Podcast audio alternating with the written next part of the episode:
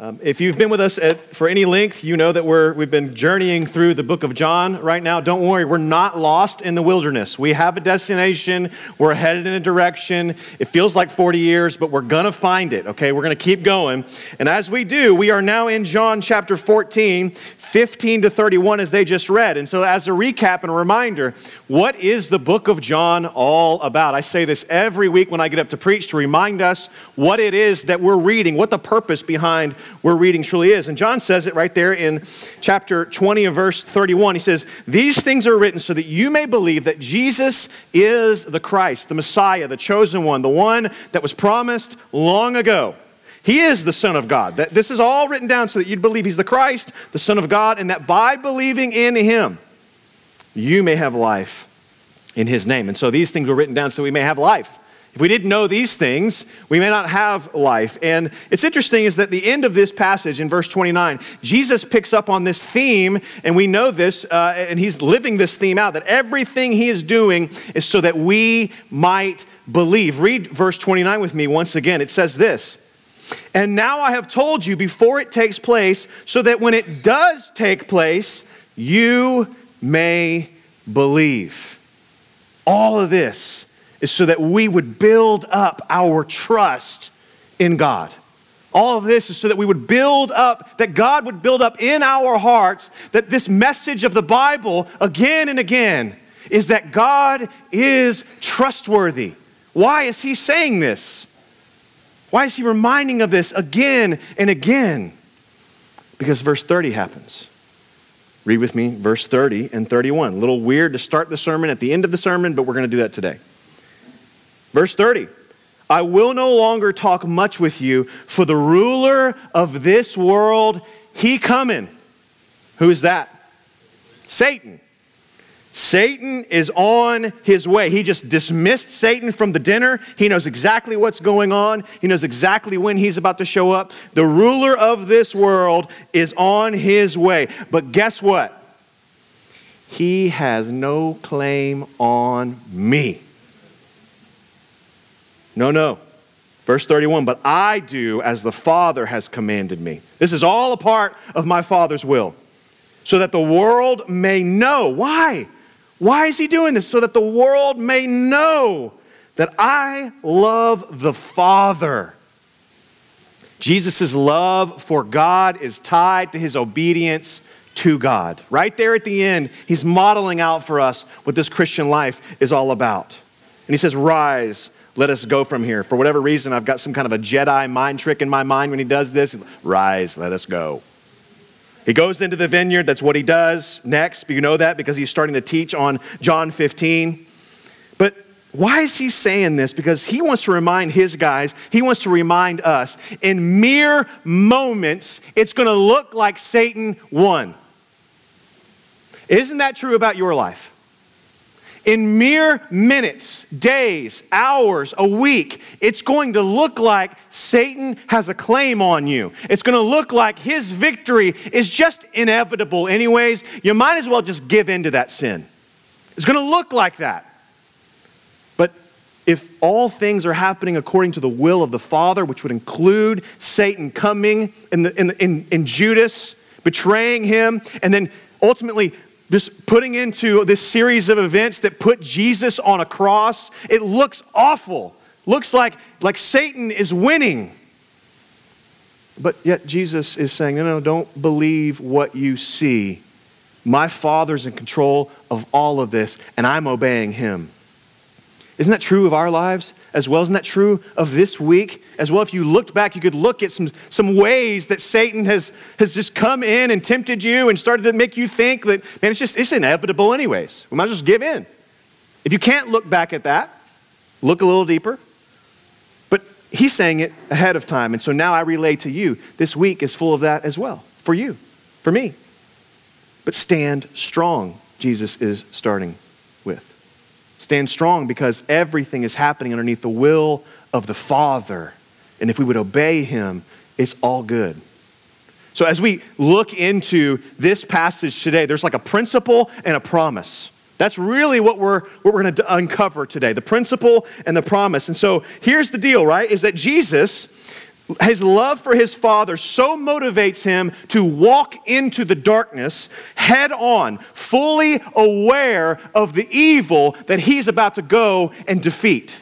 He's got to stare it down, he's got to be oh, like momentarily killed by it and then raised from the dead to truly defeat death forever.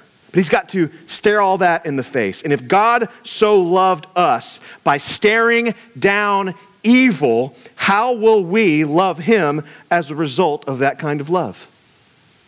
What will be our response? See, that's where we have to start is if Jesus is so loving us and he's calling us to love others, how is it that we will love him in response?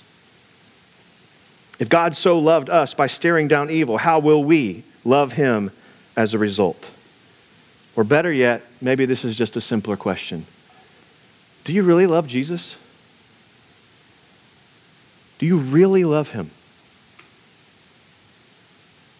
It's a question that I think is put before us when Jesus starts to tell us the principle in all of this. But before I get there, I just want to say there's a great lie going around today where you believe in Jesus, but you don't follow him.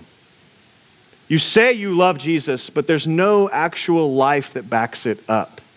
And I say it's a lie because I believed it for a lot of years. So I was almost 21. I was convinced that I was good. If you asked me if I was a Christian, I would have been absolutely. Why are you asking me that? Do you not see this cross around my neck? I mean, hello, this is obvious. I went to uh, Sunday Mass almost every week. I was confirmed. I did all the things that I was supposed to be doing as a young man, young, young, trying to like follow Jesus, man, and yet there was no relationship with God at all. Well, how did my young life leader continually ask me the right questions because he could look at my life on Friday and Saturday night and disregard whatever happened on Sunday morning. He knew that I could live however I wanted to, or at least he saw that that's what I thought I could do. I was just living however I wanted to Friday and Saturday night, and then just kind of making up for it on a Sunday morning. We're kind of this net zero idea would kind of just pan out for me. That's no relationship at all.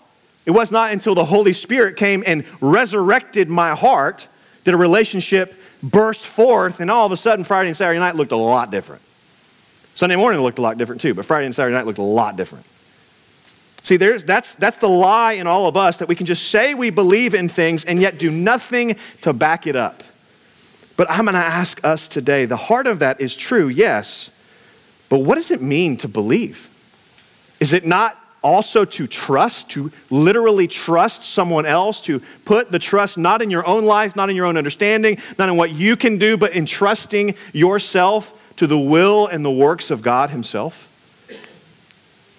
See, that's the principle that God's going to put before us. And it basically, there's two main sections to this that we're going to dig into and then kind of unpack as we go. And so the first one is this this principle, before we get to the promise, is that obedience demonstrates love.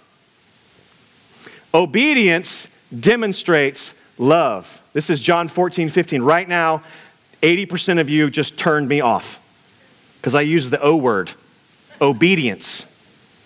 Okay, so let me just let me just let me just read the scriptures. Look at what Jesus says. If you love me, you will keep my commandments. If you love me, you'll obey me.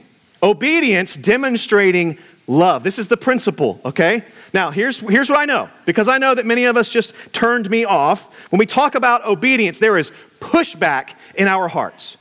And we usually opt out of obedience for one of three reasons. Number one, preference. Preference. We like, like, okay, so uh, we just talked about this as a, as a family this week. We've never been to Luby's as a family. There's been no fish fillets, there's been no Luann platter my, my, basically, my children haven't lived yet. That's what it comes down to. And we need to fix that soon. But look, this is what this looks like when we opt out of obedience because, uh, because of preference. We get down the line at Luby's, we get down the line at Mod Pizza, we get down the line at Salata, we get down the line at Uberrito or Chipotle, and at the end of the line, you got the meal that you want.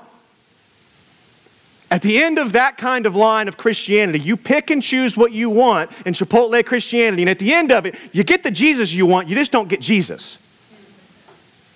So it's preference. So we look at the Bible and we go, I like that, don't like that. I'll take some veggies. Nope. Make sure I have the carrots because they're kind of sweet, and no thanks on the cauliflower. If you could put a little, you know, fruit in that salad that might make it a little bit more palatable for me. And we get the thing that we want, we just don't get the thing that God wants for us.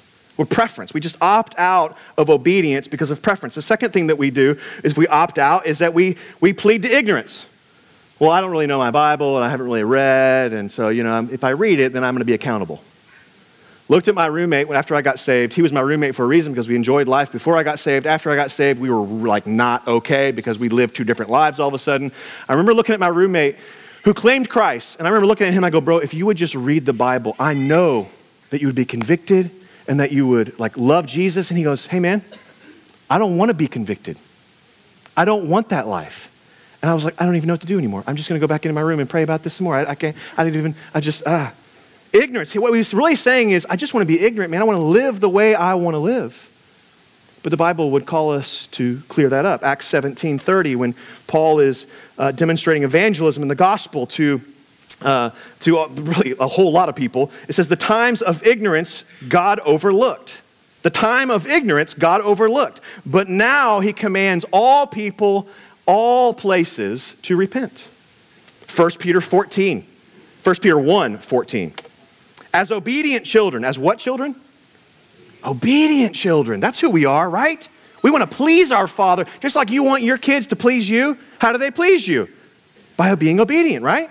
By, okay, so that's what, what it means. So, as obedient children, do not be conformed to the passions of your former ignorance. Now, I don't know about you, but when I think about that, I'm thinking passions there, like your, your former self. And he's going, no, no, it's you were just acting in ignorance. Don't appeal to ignorance. But as he who called you is holy, you also will be holy in your conduct, your works. Since it is written, You shall be holy, for I am holy. We opt out for preference, Chipotle Christianity. We opt out for ignorance. We don't want to be accountable to whatever God has to say. And then we opt out because we're afraid we're going to become legalistic. Somehow, in the Christian world, this is something different. If you want to like get in shape, you don't not get in shape because you're afraid you're going to like it too much. But somehow in the Christian world, we think that it's going to be so enjoyable that we're going to get addicted to works and we're going to think that we're going to earn our way. But instead, let me just appeal to you don't earn. Don't earn. Make every effort, the Bible says, but don't do that in earning your acceptance before God. Instead, the Bible says this in Titus 2. Love this verse. For the grace of God has appeared. Titus 2:11. For the grace of God has appeared, bringing salvation for all people. What does grace do? Verse 12. Trains us. Trains us to renounce ungodliness and worldly passions, to live self controlled, upright, and godly lives in the present age, as we wait for our blessed hope, the appearing of the glory of our great God and Savior, Jesus Christ. Verse 14, who gave himself up for us to. Uh, uh, Uh, who gave himself up for us to redeem us from all lawlessness and to purify for himself a people for his own possession who are zealous for good works. Grace appears and then it doesn't make you lazy. It trains you to say no to ungodliness and yes to godliness so that over time, training doesn't happen overnight, training happens over a lifetime. Over time, you would become zealous for good works. Not just like, I think I like good works, but like, man, where's the good work? Where can we get after this thing? Zealous for good works. So, look, here's the deal, right? If you're new here, this is like a DNA verse in the life of, our gro- uh, of the Grove, is, is John 14, 15. Why would this be a DNA verse for us? Because Jesus makes a really big point about obedience and love. Obedience and love. And here's the thing I'm just going to read all these verses in John 14 where love and obedience are put together. Look at this big deal that he's doing right here, right? Love and obedience. Verse 15 If you love me, you'll keep my commands, okay? That's beautiful. Now, watch this. There's a reward to this obedience. Verse 16 and 17. If you love me, you'll keep my commands. And I will ask the Father, and he will give you another helper. You won't be obedient, but the Spirit in you will cause obedience in you. This is what Ezekiel 36 says. The Holy Spirit will help you obey. When you don't think you can, the Spirit's going to be in you to enable this call to obedience. What a beautiful thing. To be with you forever. Verse 17, even the Holy, the Spirit of truth, whom the world cannot receive because it neither sees him nor knows him, you know him, for he dwells with you and will be in you. Keep going to verse 21.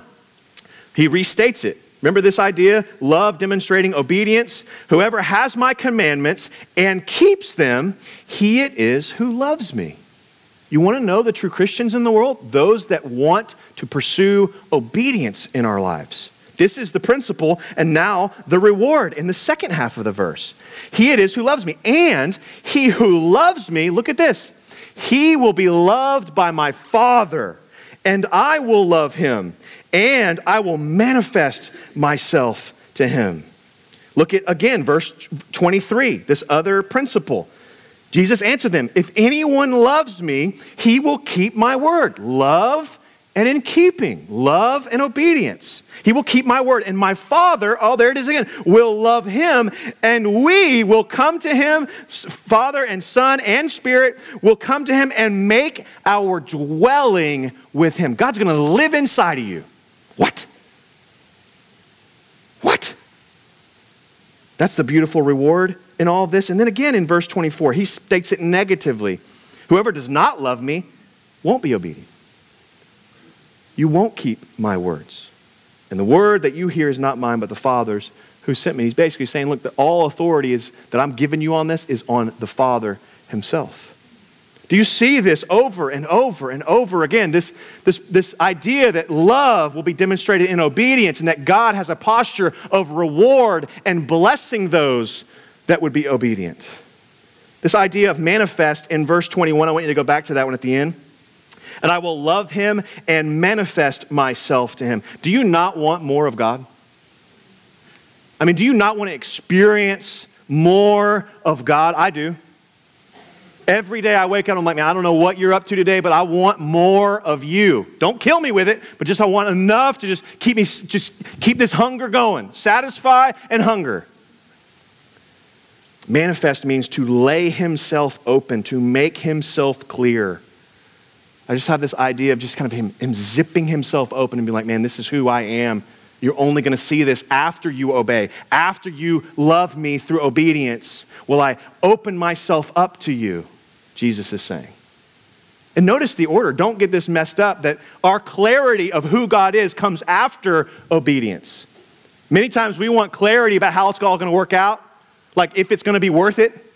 And, and God doesn't do that. Instead, He says, Look, you trust me, remember, so that you will know that I'm the one.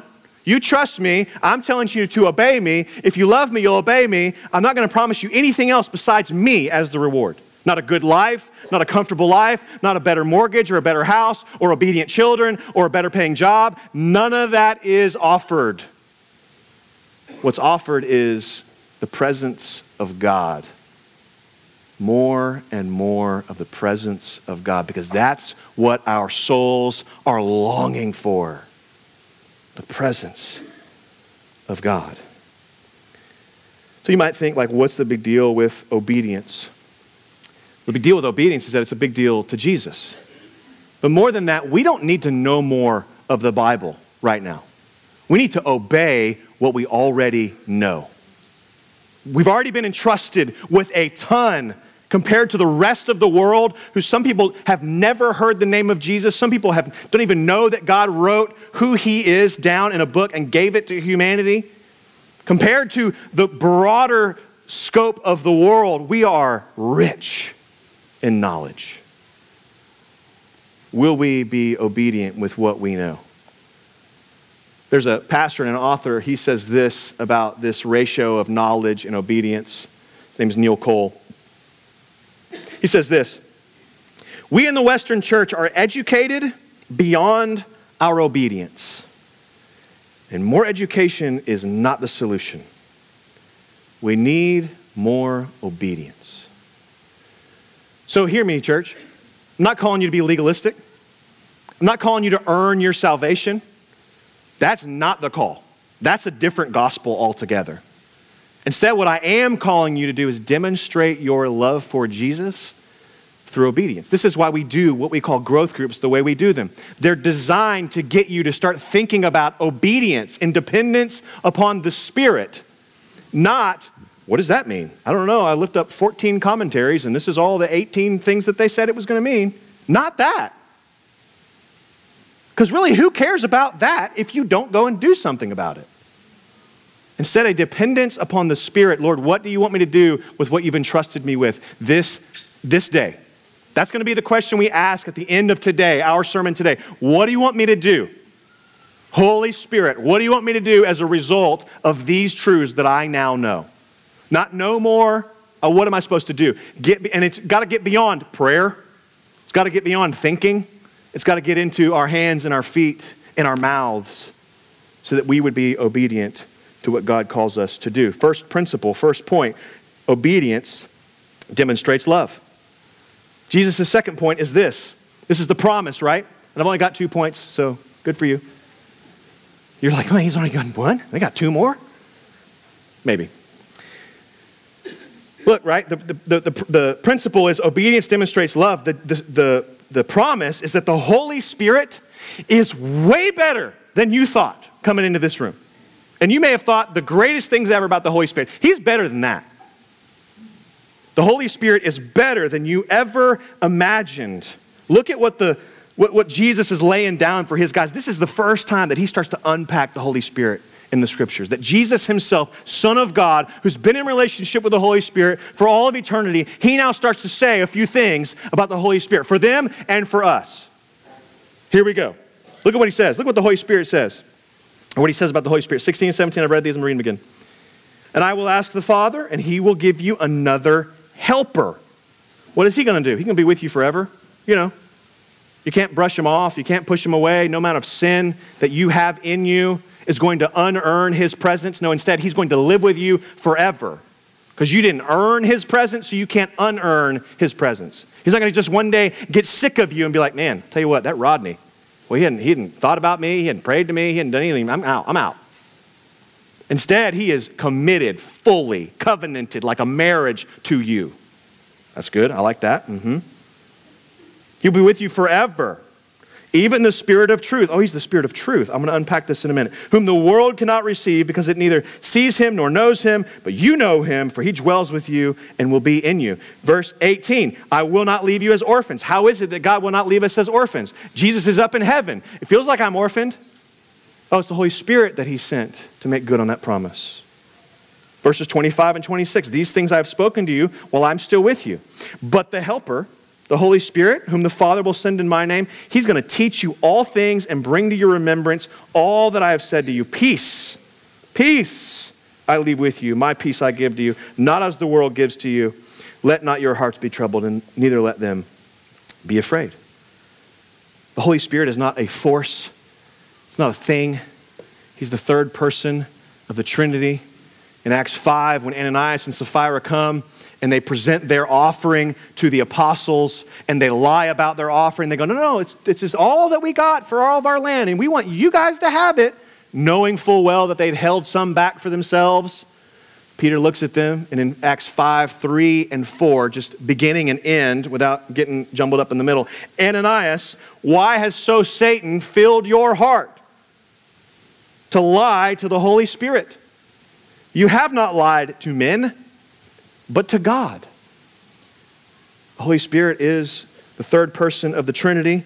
And due to so much confusion about the Holy Spirit, we have similar postures towards Him uh, than we do about obedience. We opt out of any dependence upon the Spirit due to those three main things of preference and of ignorance and of legalism. We, we prefer some things, so we cherry pick verses to make the Holy Spirit do some things for us that He never promised to do. We remain ignorant in that we neglect His daily role in our lives and instead depend on people to fill the role that God wants to fill in our lives. And we become legalistic. We just, we, we just kind of just cut out the need for the Holy Spirit, and instead we make to do lists in the faith do's and don'ts. And as long as we do, the, do these things and don't do these things, we're A OK. Problem is, it leads to a dead faith because the Holy Spirit's not in it. Oh, but the Holy Spirit is much more than you have ever dreamed. Look at what he says in verse 16 to 17. He says, He is our helper.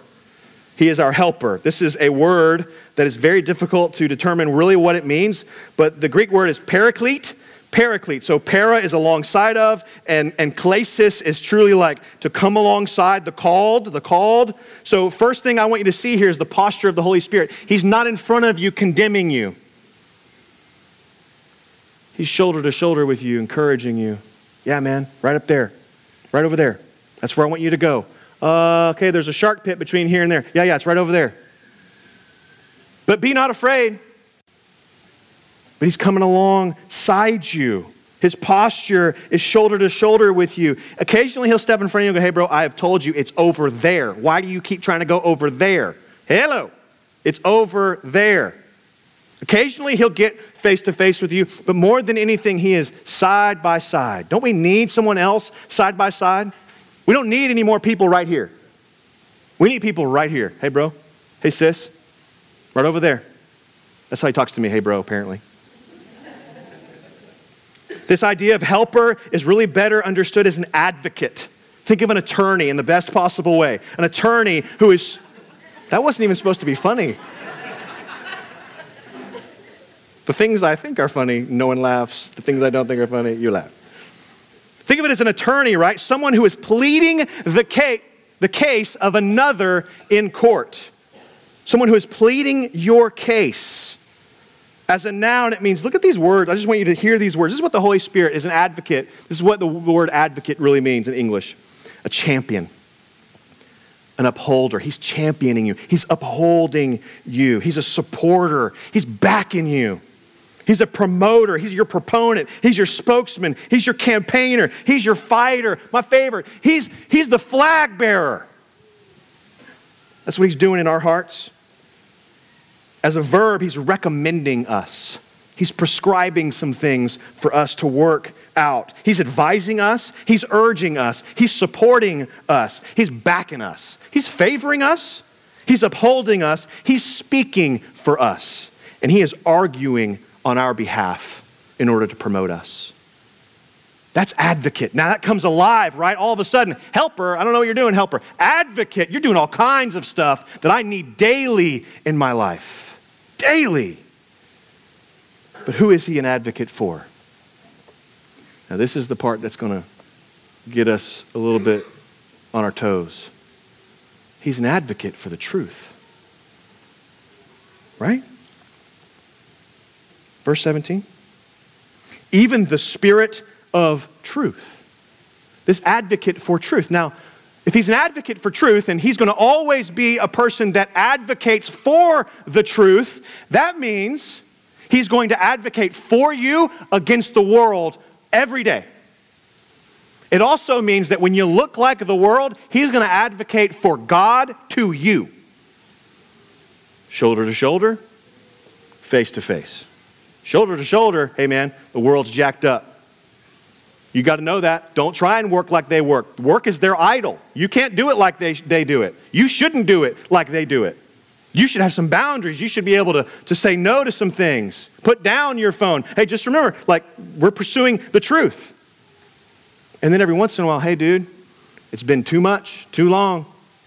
Lay it down.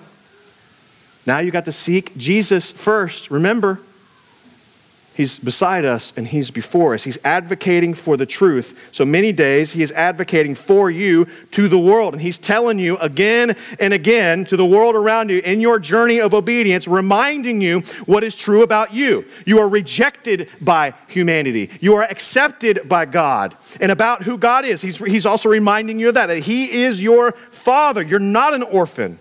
He's reminding you the truth about others that they, the world, is blinded by Satan. They're not going to see the things that you see.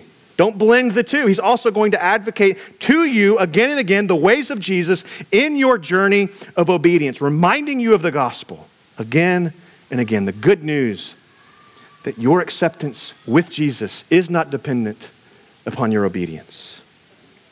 Oh, the Holy Spirit is better than you think. He's the paraclete, He's the advocate. He lives inside of believers. He is the privilege of all believers. We are not left as orphans. We are not left without a father to provide for ourselves, to lead ourselves, to live with no guidance or hope in this world. We, we don't live without discipline. Instead, our Father who loves us will discipline us along the way. He gives us peace in verse 27. This does absolutely gives us a peace. The world will offer us peace that it cannot pay for. So this week I was in a meeting with um, a group of pastors in our area called Christ Together, and as we were looking at demographics for us, demographics for us, there's some things that you can kind of just look at with data. And some of the data suggests this 50% of us, some of y'all are going to look at your neighbor and be like, is it you? 50% of us in our household make $100,000 or more. 50% of us in our zip code. So half of us are making 100 grand or more as a household. Okay? Now, also take that, that beautiful statement with this other piece of data that says, what's your most glaring need as a family? You know what the most glaring need is?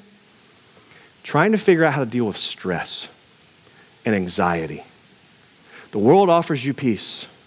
Buy a bigger house, make more money, do more stuff. And the peace that you'll have is the offer is all will be well. Just sit on your back patio, enjoy the pool, do what you need to do. Right? This is, is this not the message that you get again and again and again? Get more stuff, get more relaxed. That is a lie. You know it. Your life says it every day. That's the peace that the world is going to offer us again and again and again and again. And the peace that Jesus offers us is hey, look, come to me, all you who are weary and heavy laden, and I will give you rest. What would it look like in your neighborhood if you lived by the power of the Spirit? Who didn't leave us as an orphan but lives inside of us? What would it do to your block if you lived at a different pace than them? You didn't try and keep up with that pace, you intentionally slowed it down. What would that look like? See, He's in us, He is an advocate for us, and then finally, He is our teacher. What a beautiful thing. The Holy Spirit has a posture of teacher.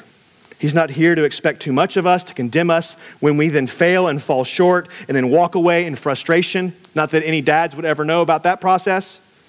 Why can't you just sweep? I don't know why you can't just sweep. All right, I'm out of here. Blah. Come back and you're like, dude, I'm so sorry. I've never taught you to sweep. It's actually my fault. I got to teach you. He's a teacher, right? He doesn't just expect too much of us, of our four year old. Not that I would ever do that to Moses. Instead, patiently, like a father with his kids, he teaches us, models for us, and encourages us to walk forward in faithful fumbling obedience to Him. So I said we'd end with this question Will we obey? Will we seek out the Spirit for this help? Four points of obedience are going to be super quick.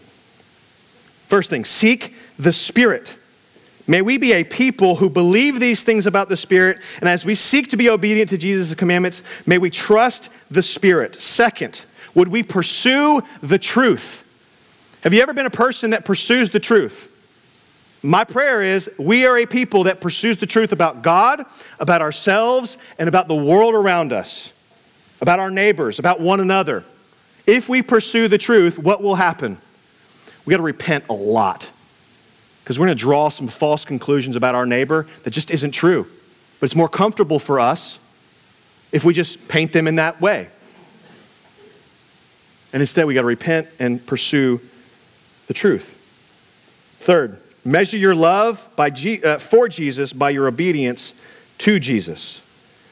This is the way Jesus measures our love for Him. If we took inventories of our lives, do we really want to obey Him? Do we want to do the things that Jesus says to do? Do we want to make disciples? Do we want to live on mission in our neighborhoods, networks, and to the nations? Do we want to feed the hungry? Do we want to give to the poor? Do we want to visit the orphan and the widow in their time of need? Do we want to forgive our brother or our sister? Do we want to give generously? Do we want to forsake all other idols and gods to follow Jesus? Do we want to give up our dream of a more comfortable comfortable life so that we can follow Jesus and Him manifest Himself to us. Is that the life that we want? Fourth, and probably most importantly, remember Romans 8 1. If you don't have that memorized, put it in your pocket. Romans 8 1. Therefore, there is now no condemnation for those who are in Christ Jesus. Don't think about your obedience so much that you start to condemn yourself because you're not actually following through. Instead, we are a forgiven people, fully paid for. It is finished over your faith journey. It was finished a long time ago on the cross. You're not going to change that by becoming more obedient or less obedient. Instead, we are a people that believes again and again and trusts again and again that the good news is that we cannot earn acceptance with God. Instead, He has earned it on our behalf. And so we place our faith, our trust in Jesus' works, not in our own. And so it's no wonder that we have no condemnation. Therefore, there is now no condemnation for those who are in Christ Jesus. Let's pray. Father, we love you.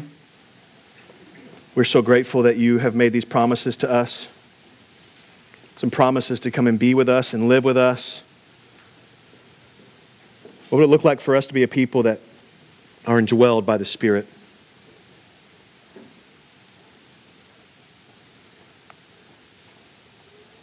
What would it look like for us to believe this is a special relationship that I have with the Holy Spirit that the world around me doesn't get. So it's no wonder my life would be different. What does that difference look like for us? I think, Lord, help us. For the women, it may mean that we don't adorn ourselves with outward appearances. We don't get caught up in the image race. So we don't have to keep just chasing that, that rabbit wherever it goes of, of, of looking good and keeping our youth. Let us believe in the truth that beauty is fleeting. It's going to run from us.